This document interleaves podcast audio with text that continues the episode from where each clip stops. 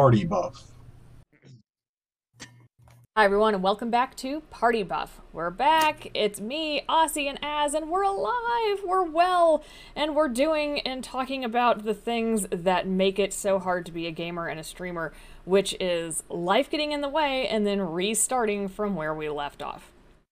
And sometimes that is a real problem in the gaming world.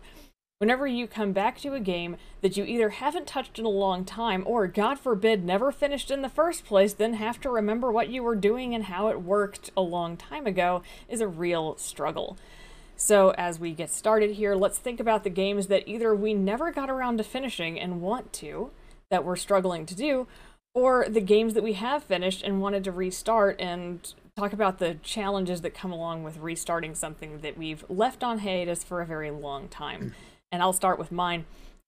Here's a game I have not actually finished yet because the game was going really smoothly until the final boss battle, and suddenly, I don't know what the hell's wrong with me. I can't finish the thing, and I'm talking about Phantom Brave. Phantom Brave is a favorite game of mine, and it's really kind of cute. It's a little Atlas game, and I love the Atlas games. And it's a really fun storyline, and I got to the final boss and I thought, I'm over-prepared for this. Look at how awesome I've been in the previous fights, and I am getting trounced every time. So I stopped. And now I want to go back and see if I could finish it, but I've tried it before and I still suck. So that's a big struggle for me. Az, do you have a game that you have not finished that you had to take a break from, and now you want to come back at it and go, okay, what was I doing? Well, I definitely finished Witcher 3, so I always got to bring it up at least once a podcast. One day CD Projekt Red will give me that sponsorship, one of these days. But, so a game that I've... Huh? It'll be the new voice of Geralt after Doug Cockle's gone, you know? Yeah, exactly. Me and him, we sound so alike, you know? We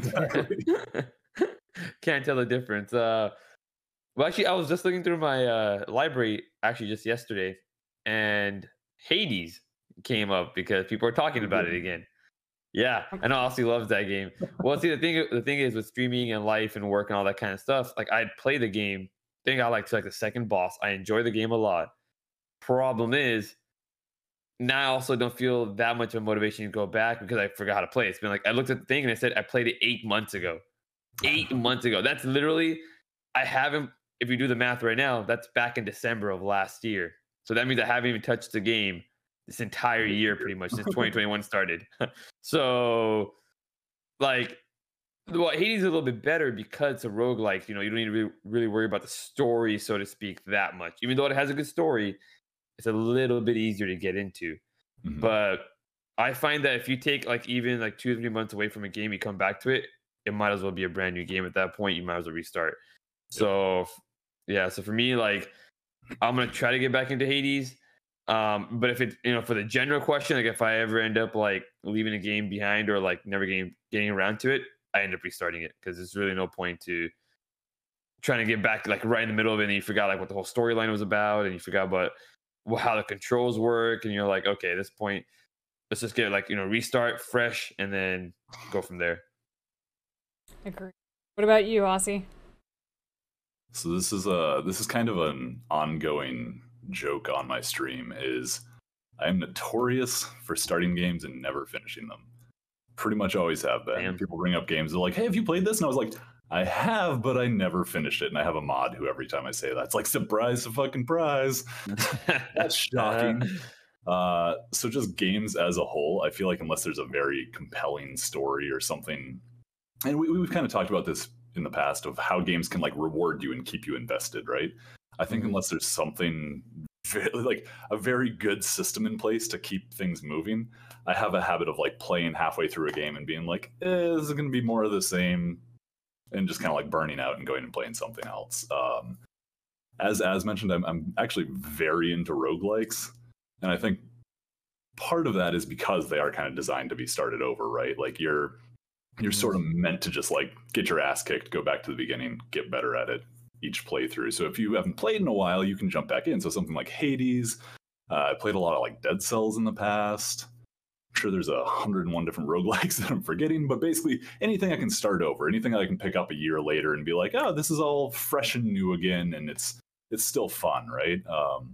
I think story-based games are really difficult for me, especially I recently replayed through Breath of the Wild because I'd started that when the Switch first came out, and I got maybe 30, 40, 50 hours into it, and then got distracted with other things, tried to go back to it a time or two, and just had no idea what was happening. Didn't know where I was in the story, didn't know the controls, and so Breath of the Wild was just like, this game that everyone loves was just shelved for me for the longest time because I had no idea what was going on with it, and it only allows one save slot, so I didn't want to wipe out my like 40, 50 hours of progress. Eesh. And so I think that's, depending on how the game's set up, it can be easier to jump back into it or not, you know. But with that said, I am a big fan of games that kind of make starting over a little easier. I was going to bring up Breath of the Wild too, because I want to get back into it. They obviously had the new expansion, the new DLCs for it with the Master Sword Trials, and I got the motorcycle. I did. I know that on Shin's account we did the Master Sword Trials. I don't think I ever did them on my account, just because it had been so long since I played it. I felt like I didn't know what I was doing anymore. I also feel that sometimes the games that we play that do have replayability, and I've talked about Stardew Valley in the past. In fact, I just started another farm, and I've been working on it. I've been spoiled by my fancy tools, and now I'm back to basic tools. I'm like, I want to be able to chop down a tree in 3 hits. I don't want to have to do 15 hits to chop down a tree. What is this nonsense? Mm-hmm. So you have to forgive yourself for knowing what you're doing and then not having the tools, or the other way around, coming back into a game that you have all the tools and have no idea what the hell to do with them. Yeah. I feel that's the bigger problem. It's funny you mentioned like the DLC for Breath of the Wild too, because that's definitely another thing for me, is there's so many games that I play through and then a DLC comes out 6 months later, and like it's so difficult to jump back into the DLC because I just have no idea what I'm doing. You know what I mean? It's like you're starting fresh but going into something that's like a new challenge. So it's, I think depending on the game, it can be really tough to kind of like jump back on that horse, so to speak. And I think I don't know. There's a lot of games that I like to wait until all of the DLCs released and get like. Yep, I was just about to say that. Yep. The Game of the Year edition. Just play it all at once. Borderlands. And financial tip, actually, if you wait for that, you end up getting the whole thing, and you get for a much cheaper price than you would have if you just bought the game and the DLC. Especially with so many games out nowadays, you know what I mean? Like, at least for me personally, like I'm still playing games like that was released like years ago. So, like, for me, waiting for a Game of the Year edition is no problem. Like, okay, I'll just wait for it. It's not that big of a deal. Like, the only reason I buy, like, as I told Aussie plenty of times, like, I don't really pre-order games. I don't really, like, you know, I just wait for the Game of the Year edition. The only reason I bought Hades last year was because it was on sale, and there was like a $10 off coupon off the Epic Game Store, and I was like, all right, I'll just, you know, it's $10. I'll just grab it. I think I got it at the same time. I think a lot of people at the same time were like, oh, you have to get this game. You have to get it. And like, I want to touch upon another aspect that Aussie was talking about earlier about roguelikes. See, I'm generally not a fan of roguelikes. I hate actually starting over and over and over. Like, I don't like that. I like coming. So well, you know, like, that's the thing though. Since for me, I like being able to have some kind of progress. Like, I like to be able to, like, okay, and I get that, you know, beating a boss, like, you know, if you, like, Dark Souls, you know, the whole point of Dark Souls is you die over and over and over again, eventually you beat the boss and so on and so forth. You kind of move forward, and that's progress, you know. But for me, I like making progress in the story. I like making progress to know that, hey, I got 20% to the story, you know. That's amazing. Like, you know, I got through it. But like with the roguelike, you always go back to the start. And the thing I like about Hades is that even if you die, there's progress you can see on the screen that you're making. Like, you know, what's his name? I even forgot his name. The main character's name starts with like a Z. Yeah, there you go.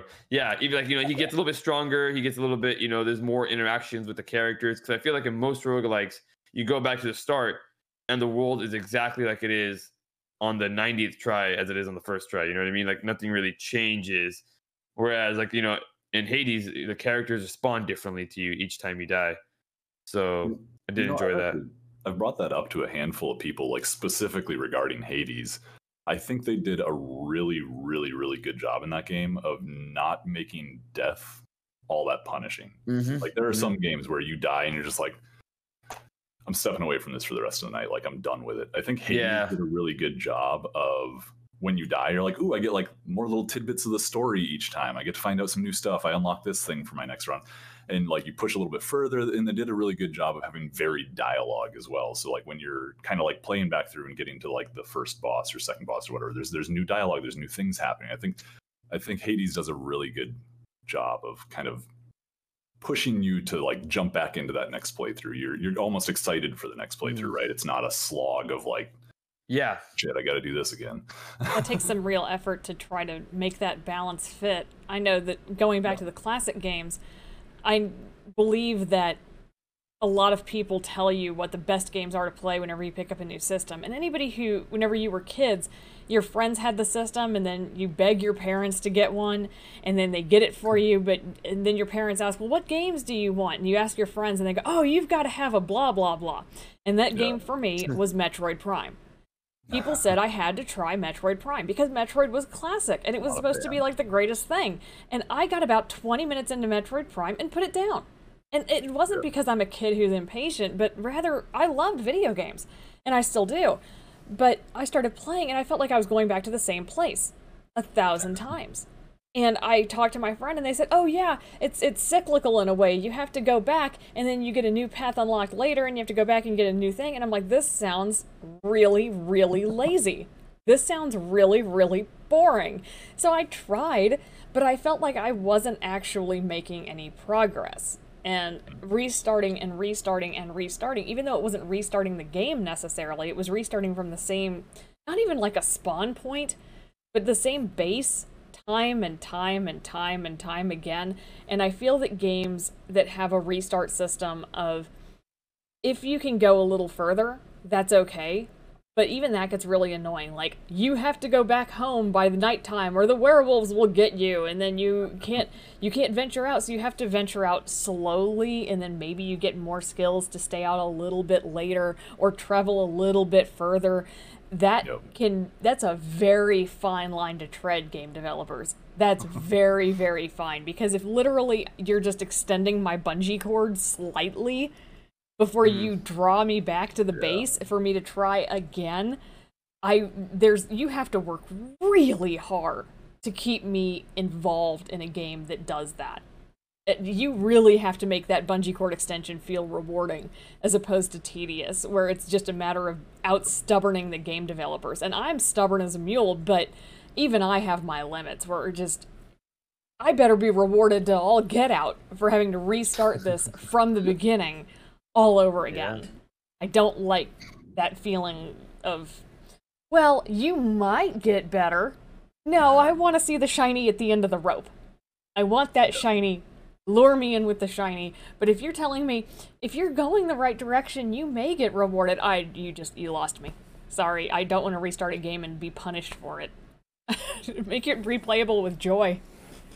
Yeah, and there's a handful of games I can think of that kind of fall into that category, you know, where it's, they really are focused around starting over every single time, but it's not, there's not necessarily great rewards, or there's rewards for like a certain period of time, right? You first start off and maybe you're unlocking a new class, or you get a new area unlocked, but then like after the first couple playthroughs, it just kind of becomes stagnant. Like you said, tedious. There's a certain point where it's like, okay, doing the same thing for little to no reward is not fun.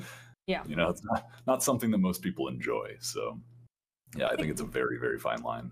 I think if you come back to a game, that there should be an option for, I'm an adult with a working life, and I don't remember all your controls. And as much as you would like to believe that I've spent my last 3 months practicing your controls, so I'm ready for your DLC, the fact is I haven't.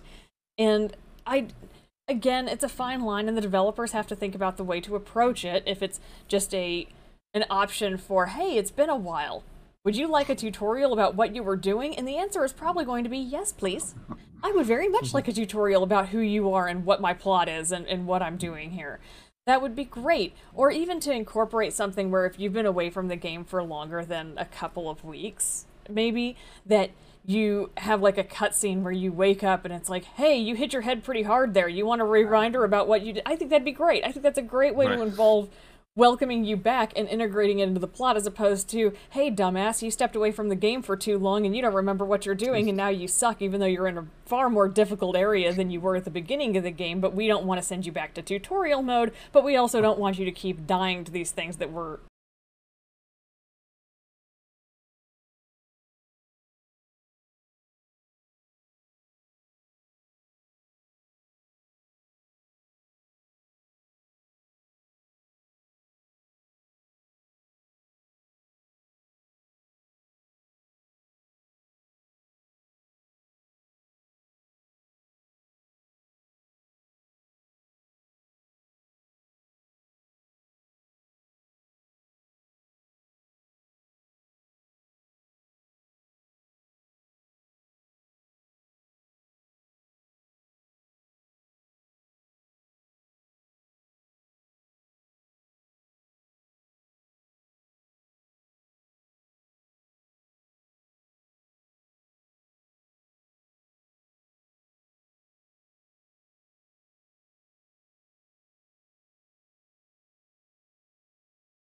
easy for you back then, but now you don't remember how to fight.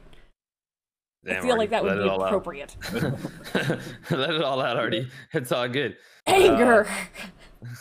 One game I'd actually give a lot of credit for exactly what you're talking about is actually Dragon Quest XI. That was a game that I'd started ages ago, kind of like put down because The Witcher 3 came out on Switch and I got distracted with that. But every single time you start off that game, Dragon Quest XI, it gives you like a 2-page thing of like, here's catches, like this is what happened on the story, like here's where you're at, and it, like gives you a rundown of like everything. And that's amazing. Really good job of it. And like even each little story point, they have like this whole updated like breakdown of everything that's happened in the story, or like here's where the hero's at, and it's... That's great amazing. For somebody like me who's terrible at keeping up on games, because I can go back and know that it's going to kind of fill me in, you know? I feel like Fire Emblem did something similar to that in one of their games, where you had the journal that you could review about who you talked to and what you were doing and what the map looked like in those areas. It's like, thank you. Forgive me for not having you as my sole focus game. Yep. I was gonna say, this brings up an interesting conundrum, if you will, because when you talk about games like you've been away for a long time, one of my first thoughts goes to MMOs.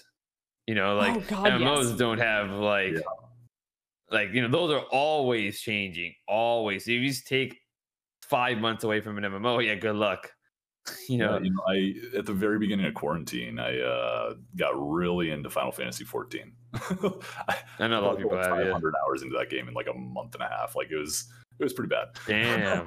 There's a lot of different classes in that game. You know what I mean? There's the tanks, the healers, your DPS, and like you can seamlessly switch between all of them on one character. And I'm like notorious for having just alts in games. So like I'm that guy who has like an alt for every job. And the fact that I could play everything on one character in that game was like perfect to me, because I was just like, I can just hop around, play whatever I want, don't even have to worry about switching characters.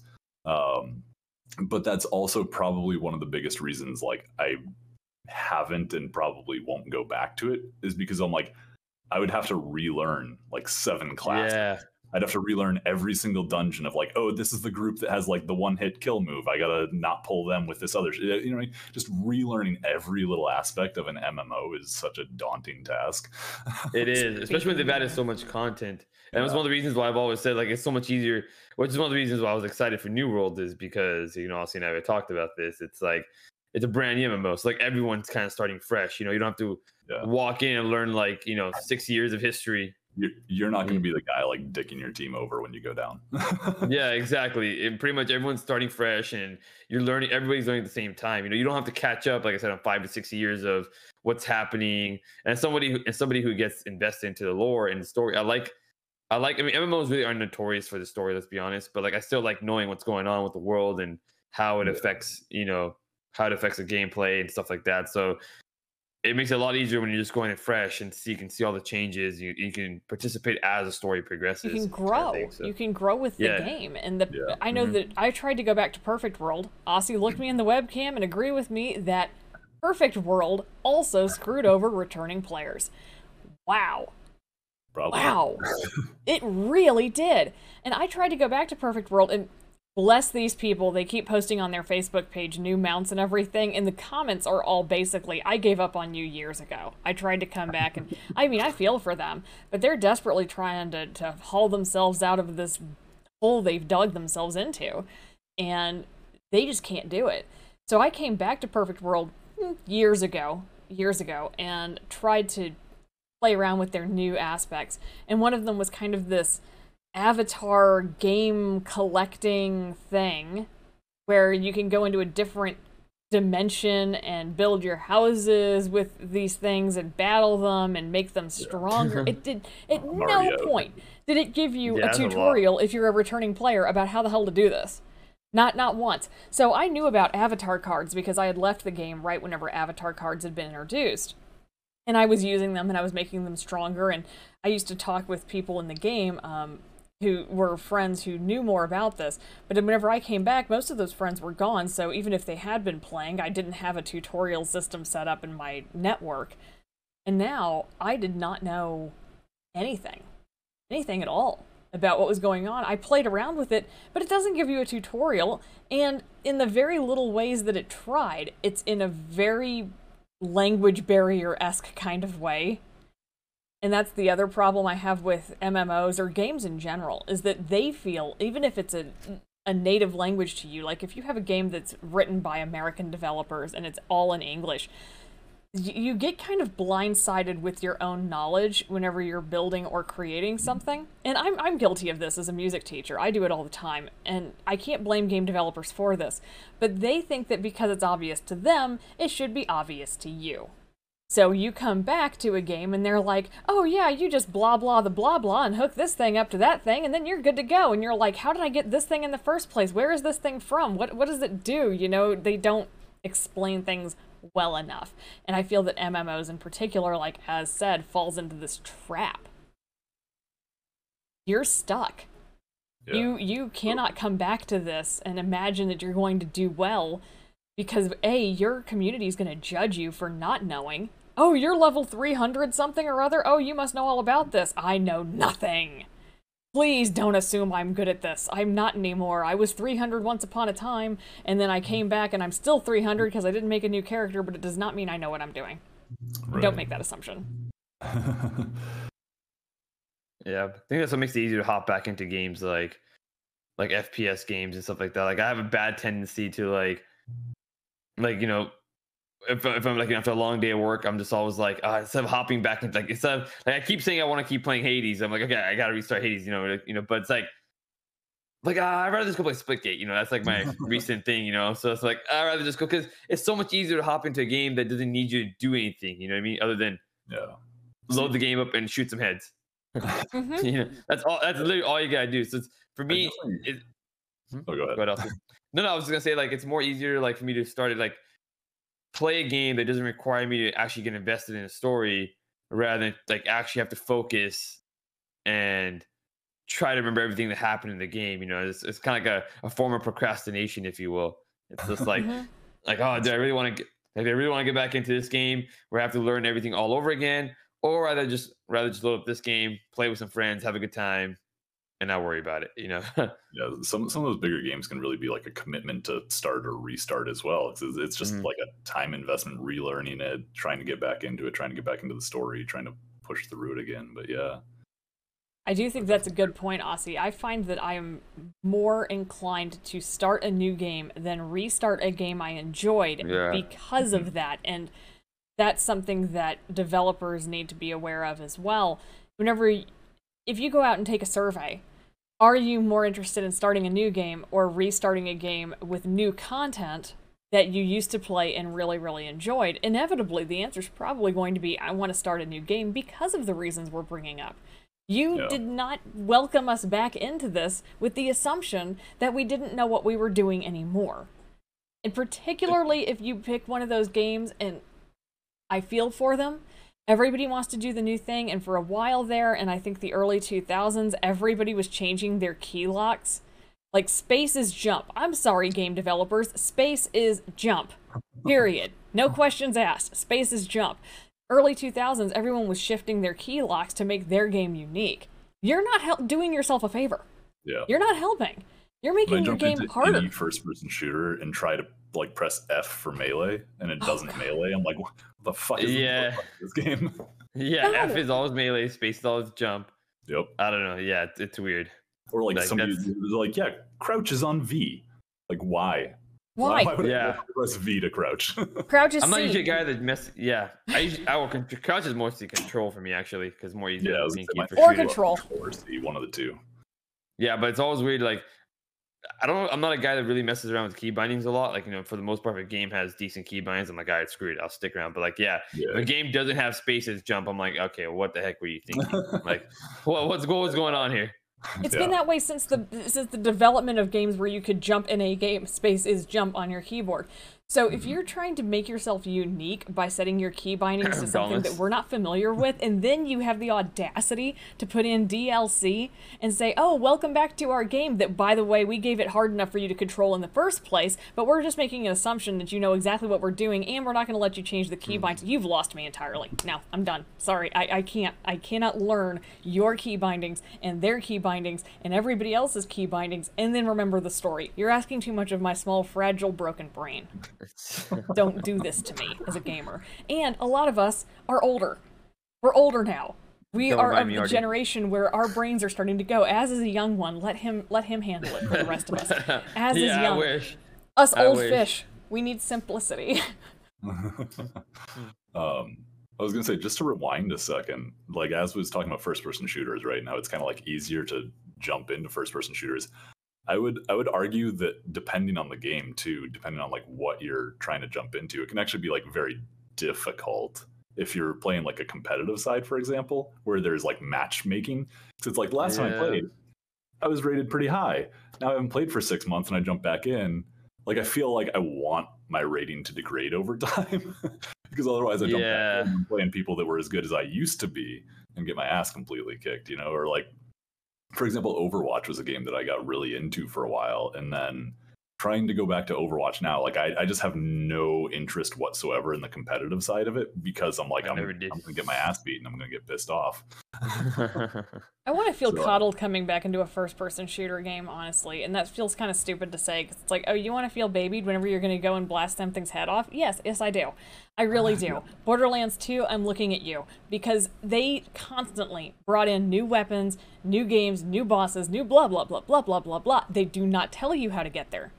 They do not welcome you into that. You have to ask again, you have to reach out to the community and just be like, hey, I'm coming back. What is all this? And the game should give me a better idea. And I feel that particularly if they're welcoming in new weapons, how many times have you walked away from a game, particularly a first-person shooter, thinking, I have the best equipment in the game, I can end. And then you come back to this new DLC and they go, oh, well, your weapon sucks now.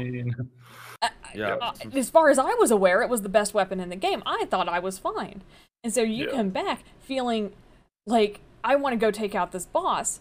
And then, God forbid, in the first-person shooter online community is some of the most toxic people that I have ever run into in gaming history. One way to put it.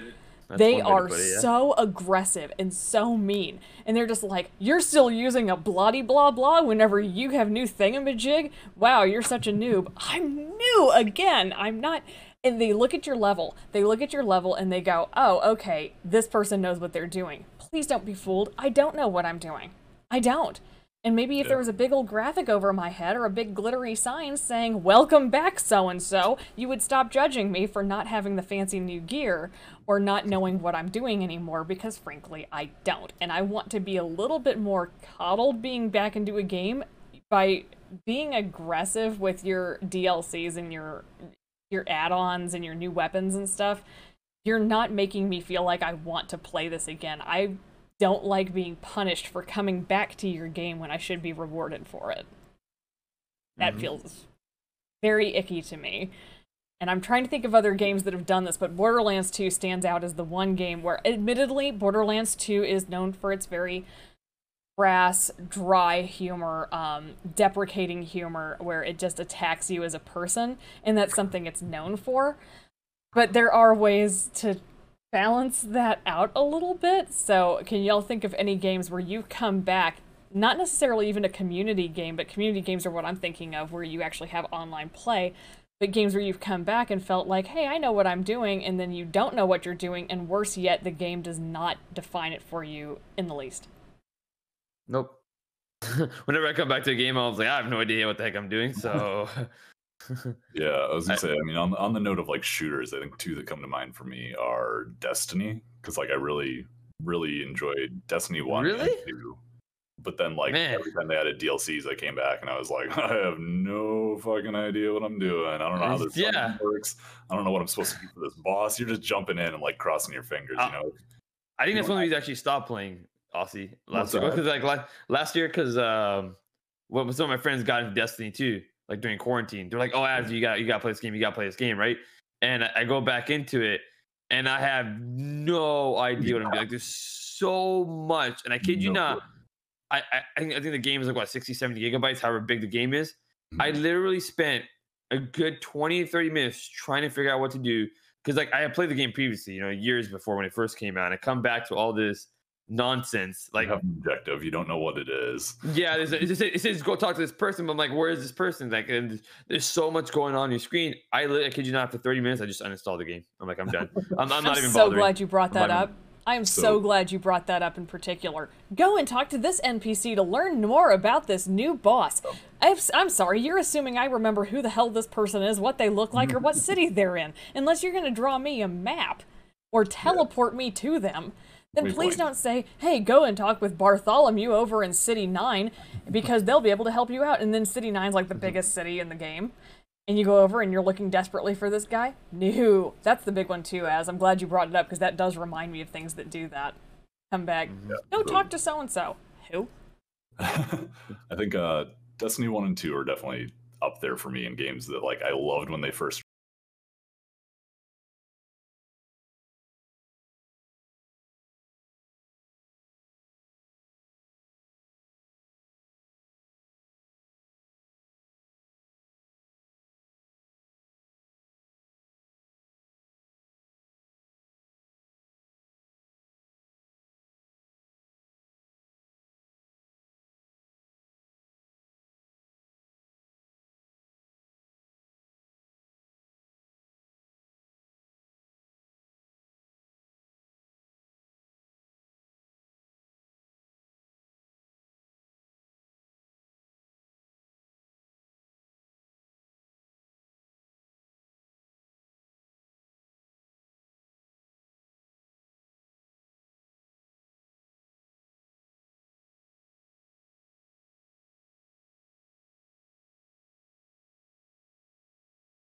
dropped, and then had no idea what was going on for DLCs. And then not to keep going back to Overwatch, but that's a game where like the meta is shifting so frequently that you go back and you just have like no idea what's going on. And like I do feel like that game has kind of a toxic community, because like if you jump into a competitive game and you're not playing like the in tank right now that you're or who's just come out and you don't know how to play, people will like shit on you for it.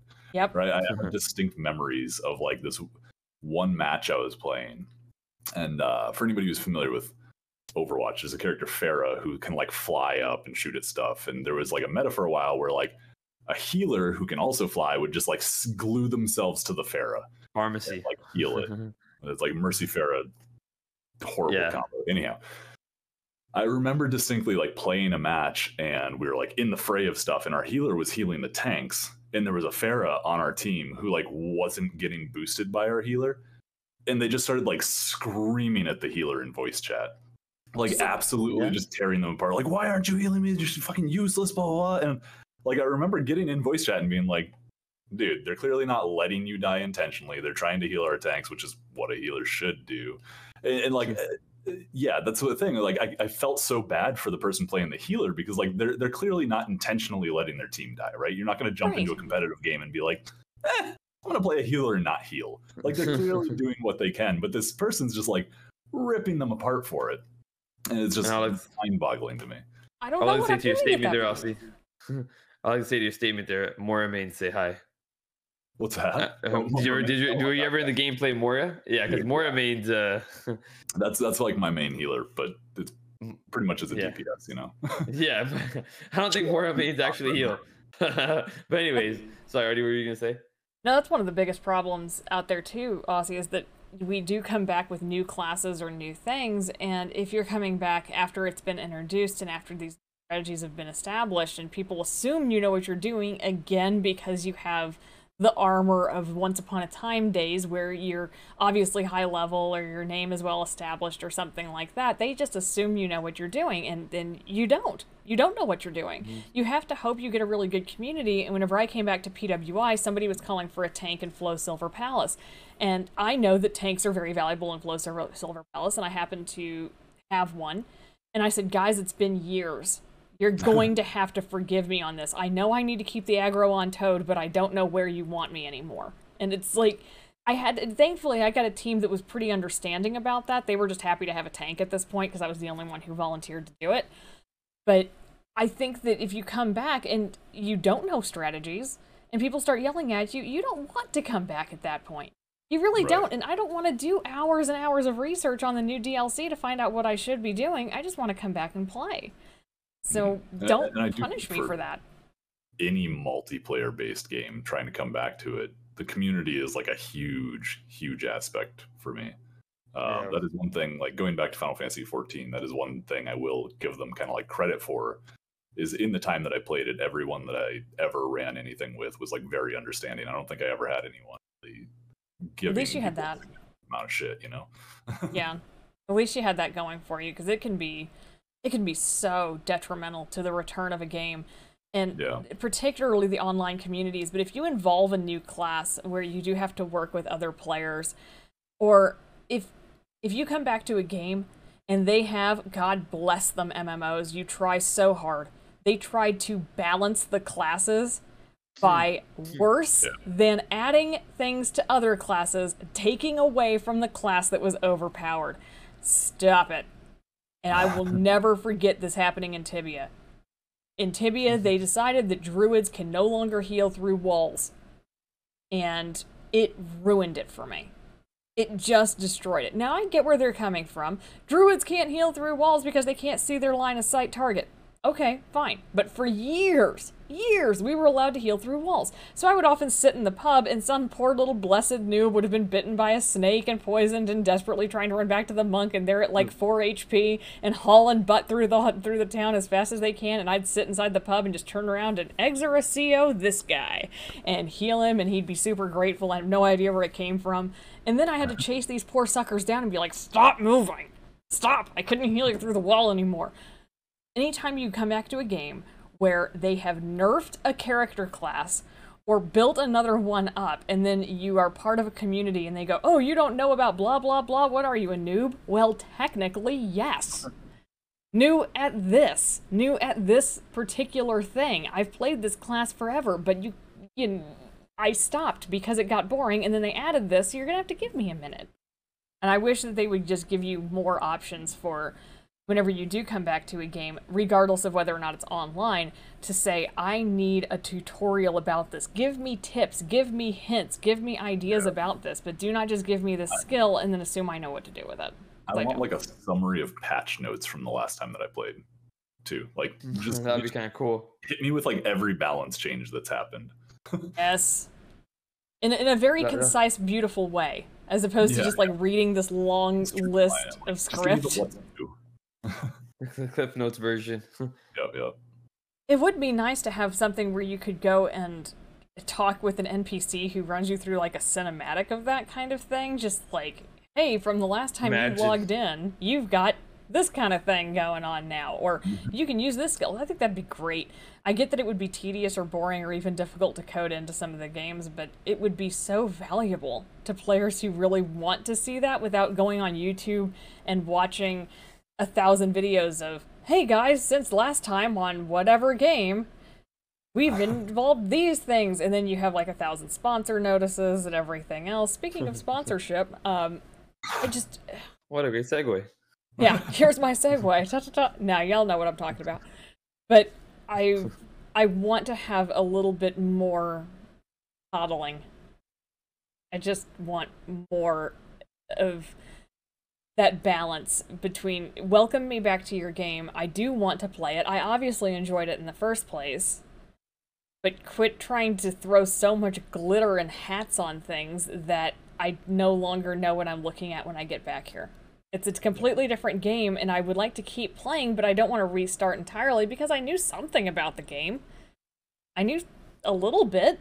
I'd like to keep playing with it, but I also want to have a chance to get to know you again in this new setting. So one thing I wanted to kind of like bring up regarding starting over is, you know, over there, I feel like the past couple of years in the gaming industry in particular, like remakes and remasters, I feel like have been just exploding. You know what I mean? Like back in the day, you never really had remakes or remasters of games, whereas I feel like the past few years it's been just huge. Yeah. So I guess my question to you guys is, you know, does that compel you to go back to a game? If you did play a game as a kid, now there's a remaster and it's updated graphics and everything. Do you want to go back to that? Or, you know, if there was a game that you never finished, but now there's like a, maybe it was too clunky or like felt a little too out of date, and now there's a spiffed up version of it. Does that compel you to play it? Or do you kind of feel like it's a lazy cash grab to be like, here's this old thing with a new set of paint?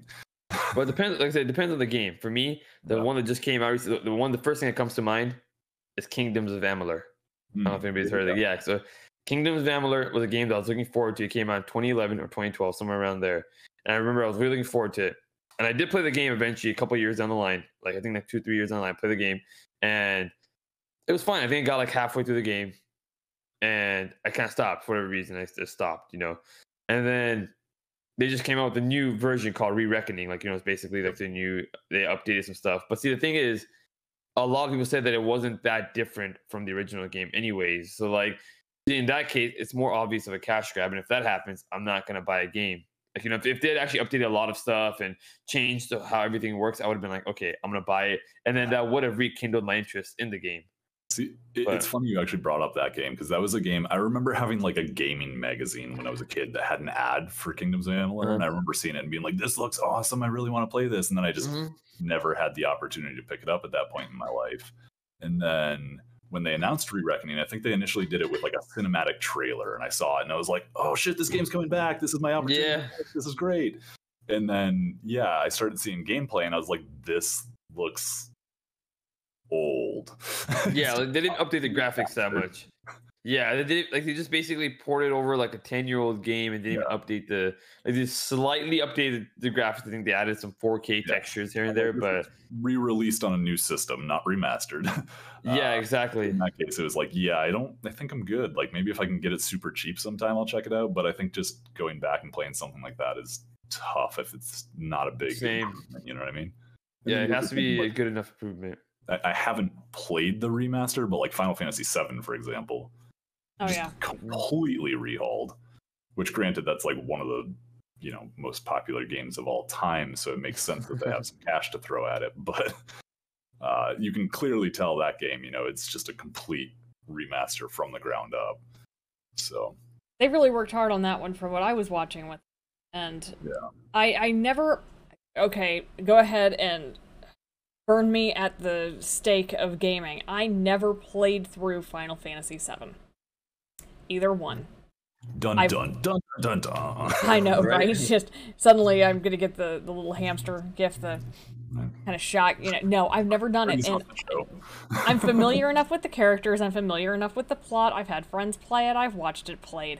I know the game, but I've never actually done it. And I was watching it played, and I thought, wow, they really did clean this up a lot. Holy cow. That's wild. They redid it. And my first instinct to your question was, no, hell no, actual no, reality no. Do I want to play remastered versions of the same old game? No. But as I think about it, maybe? If it's done right, I feel like. Yeah, it really depends. It really depends on the game and what they did. If they change all of it, like if they change the graphics, then maybe I want to do it for the graphic purposes, but for older style games, sometimes I feel that my imagination was filling in a lot of that, and I don't want them to ruin it for me. It's kind of like watching a movie that got done by your book. You had it in your head. You don't want to ruin what you had in your head already, so maybe. I did want to bring a point there. Sorry, I do want to bring a point there. It's like I'd only play a remaster of a game if I never finished the first game or never started in the first place, kind of thing. So like exactly, that's why Kingdoms of Amalur, I was bringing that up because I never got to finish it. So I was like, oh, I'll just play the updated version instead. But like, if I, for example, Witcher 3, I know. But Witcher 3 got this brand new graphics update just a couple months ago, I think, or it's about to come out. I haven't kept track, but it was going to be a brand new graphics update. Like, you know, like graphics are going to look even more amazing and stuff like that. So, but like, I already finished Witcher 3. And I don't really have any inclination to kind of go back to it. To pull you back in. Yeah, it's not enough to pull me back. Like, I already finished all the DLC. I basically finished the entire game. So just because they have a brand new graphics update, it's like, I'm not going to go back, honestly. Because I already have 20 million games that I've yet to even touch in the first place that I still need to play. So for me, a remaster only works if I haven't played the first game or never got a chance to finish the first game in the first place. Yeah. Or if they did something particularly new. I know that, and not speaking on story-based games like Witcher 3, where you obviously have a lot of plot, let's go with something far simpler and far overdone. Worms. Worms was an original PC game once upon a time where you played worms that killed each other. And then they came out with Worms Warfare and Worms 3D and Worms, like, I mean, worms everywhere. And then you could say that those are remasters as opposed to sequels because they kind are, but they added new maps and new weapons. I'm more inclined to play remasters of games where I'm seeing them add a little bit in addition than if that's just, oh, we made the graphics prettier. Or, oh, we redid the voice acting. Oh, yeah, that's a big one for me. If you are remastering a game and changing the voices or adding voices, I am more likely to not pick up that game because I had it in my head. As it was. Don't ruin this for me. It's supposed to sound. I want the sound to be... Think about it. If you listen to something playing and you hear a game sound from once upon a time that you knew, how many times have we heard somebody walk by back whenever we didn't all have our phones on vibrate? And I used to have the Metal Gear Solid alert sound on my text messages. And it would turn heads. So if you come back at me and be like, oh, we're going to change that sound, now you've lost me. Just that's iconic to that game. That's something. I don't necessarily mind updates to it, but yeah, I feel like there are certain things, or like you got to keep like some sort of like homage to the original in there. You know what I mean? You got to like maintain kind of what made a classic. Exactly. You're gonna remaster a game, then is it a filthy cash grab? Probably. Because there's no new original ideas coming at people. But if there was something genuinely wrong with the game, something that caused, and we've talked about it in the past, I believe that a game is great even if it has glitches and I don't care. And I want to keep playing past the glitches. That's whenever a game is great. Whenever I look at a game that's buggy,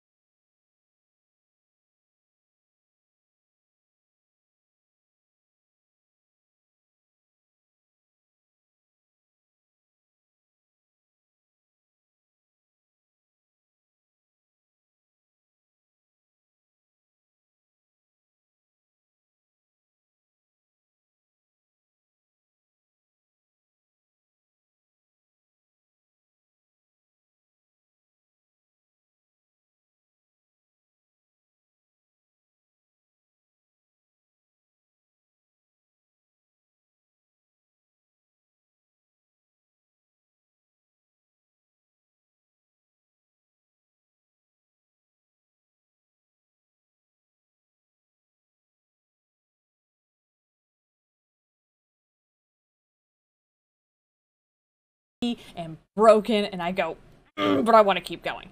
That's a great game. Now, if you remaster a game because you look at that glitch, and it's not just a cutesy glitch where it's like, oh, look, they phased through the wall here. That's adorable. You know, no, but something's actually kind of game-breaking, and then you remaster it to fix the glitch.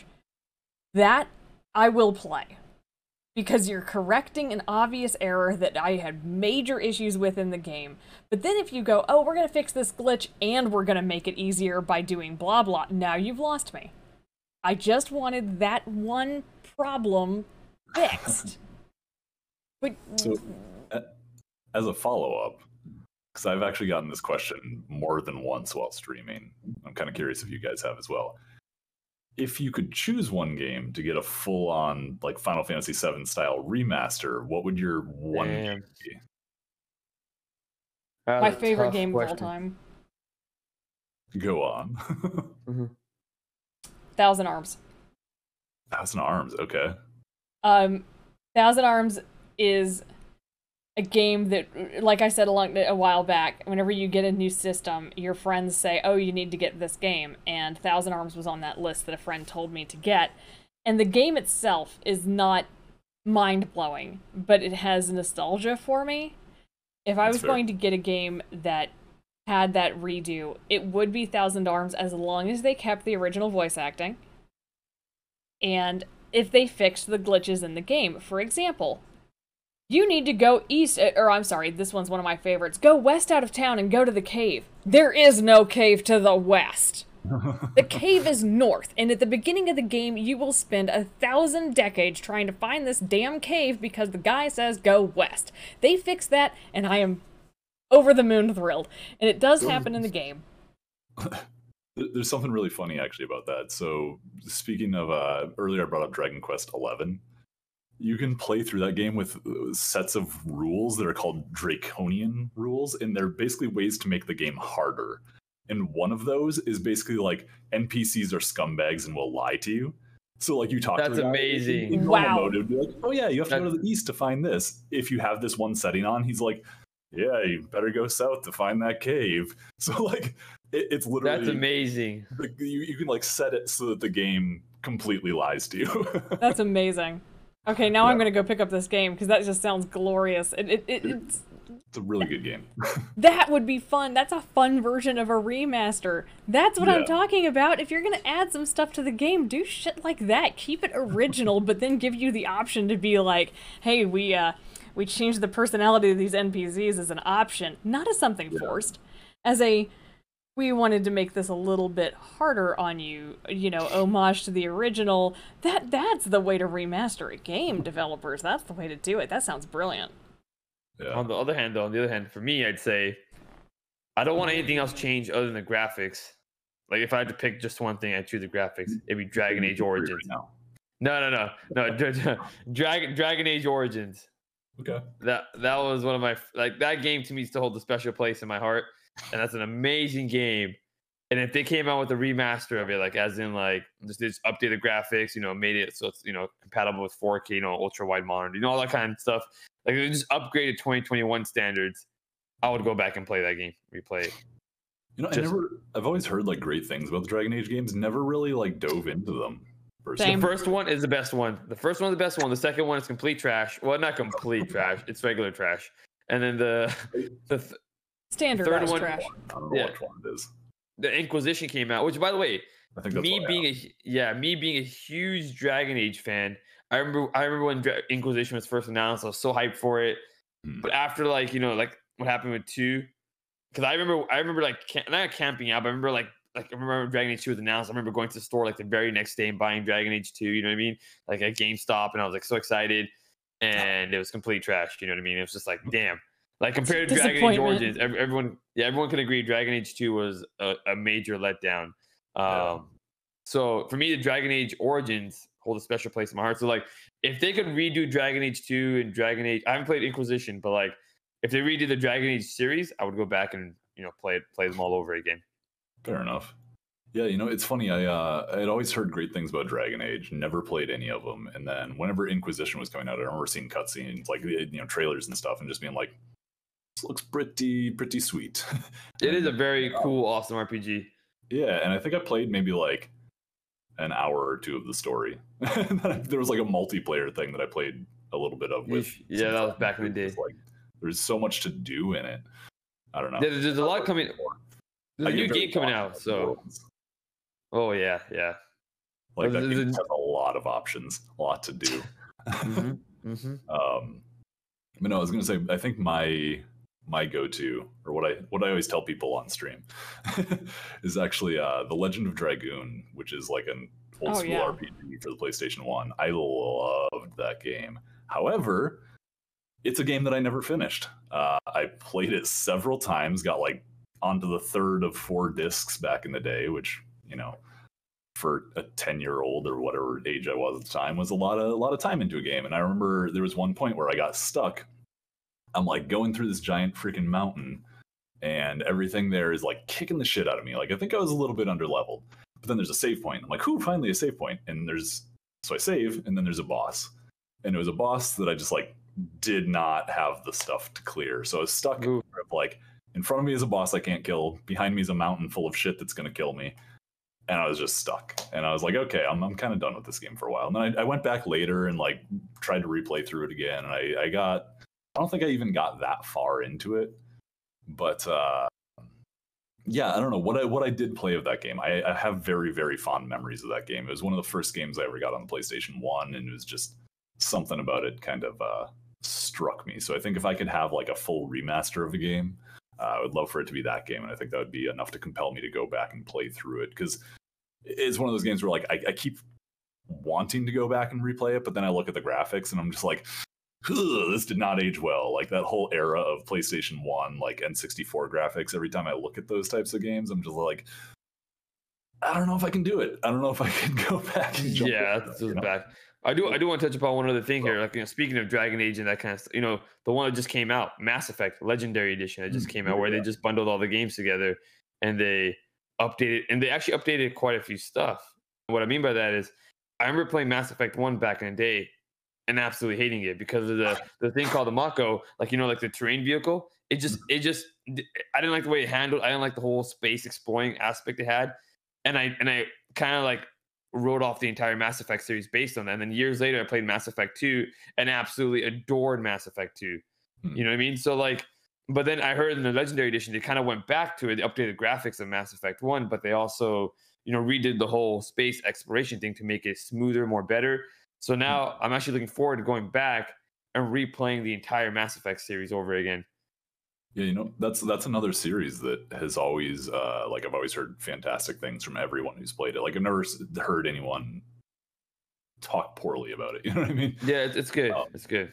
And seeing that, like, the Legendary Edition with all three, I think it's all three. Yeah, all three. Yeah, all three, yeah. Basically. Like, I've actually been tempted to pick that up and check it out just because I'm like, I mean, can't be that bad. Right? Yeah, I was actually waiting for that too, honestly. I've been waiting for a sale and I might pick it up myself. If you remaster something, just make sure you don't half-ass it on the way back into it. Don't try to get too big for your britches over here and say, okay, we're going to redo the graphics, we're going to redo all this kind of stuff, and then release it and it's glitched. If the original game could do it, you can do it.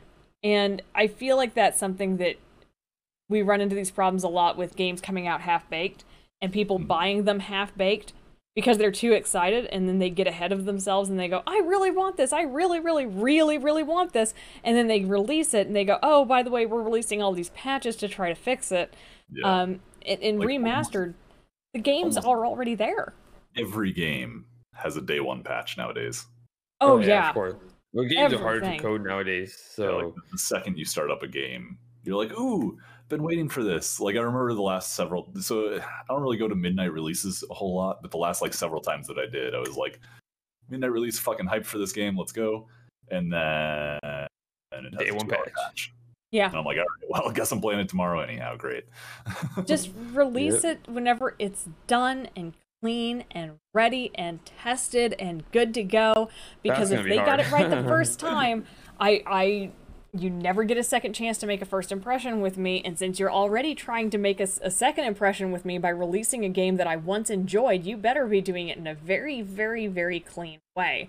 I enjoyed this game once, and if you try to redo it, and I'm excited for the redo, and then you screw it up the very first time out of the gate, I'm going to have little faith in your ability to keep my classic game that I loved in the same kind of way that I enjoyed back then. I want the nostalgia to be clean and refreshed. It's kind of like pulling something out of an attic that you got in a dusty old chest somewhere, and you pick it up and you just go, oh, I remember this, and oh, wow, and you clean it up. Or somebody who cares about you gets something out of the basement and goes, hey, do you remember this? I cleaned it for you. And you're like, oh, it's so pretty and new. But if they come back at it and they've chipped it and broken it and made it look awful, you go, I remember this being a lot nicer, because it was. Because back in the day, for your desire back then. It was a lot cleaner and a lot prettier, and then somebody takes it out and goes, I want to make it better, and then they ruin it. And the only thing I can think of that really makes this point is, anybody remember years ago whenever that woman tried to redo the picture, the painting of Jesus? And then it ended up being this meme about, like, Potato Jesus, because she completely ruined this classic work of art and just destroyed it. That's kind of what it feels like, is this was already, it was a little cracked, it was a little broken, and you wanted to make it better, and then you destroyed it.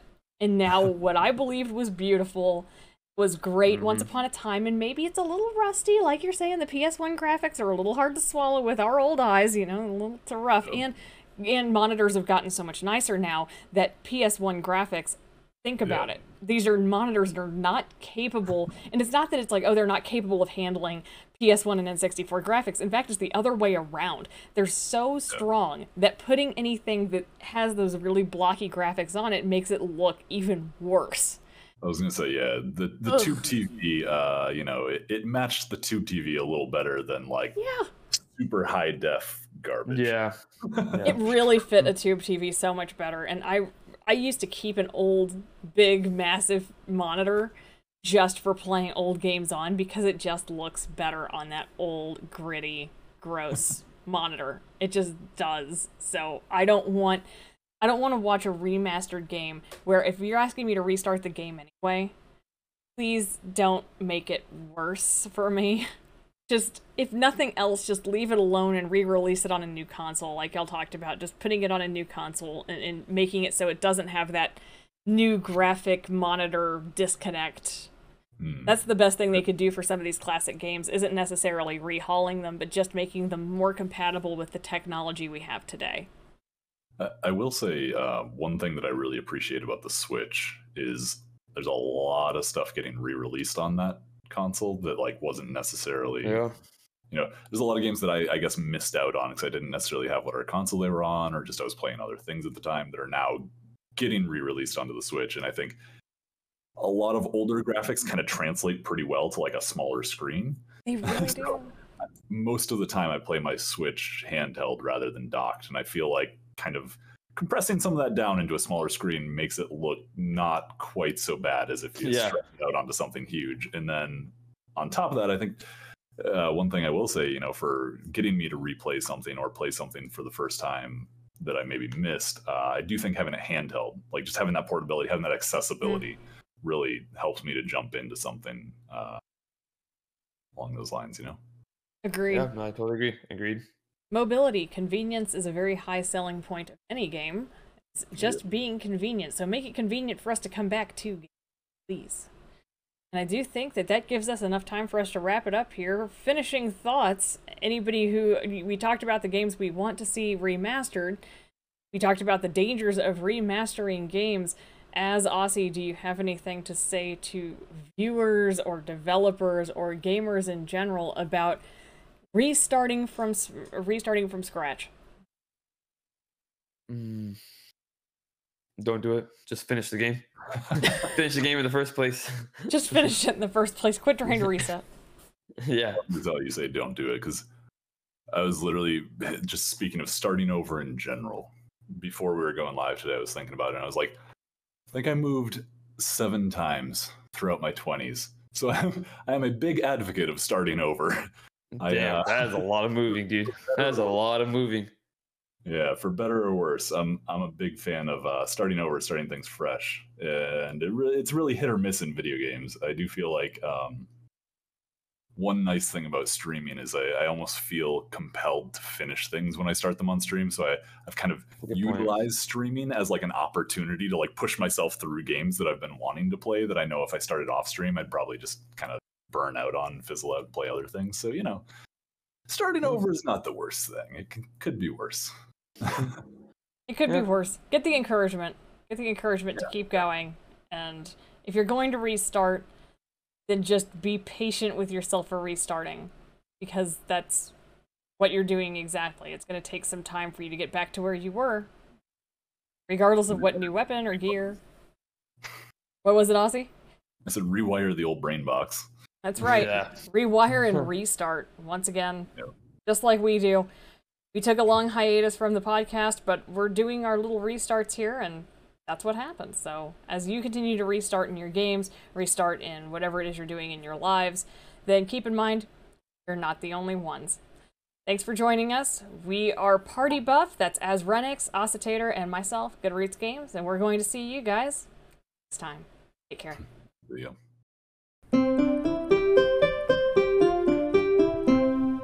Party Buff.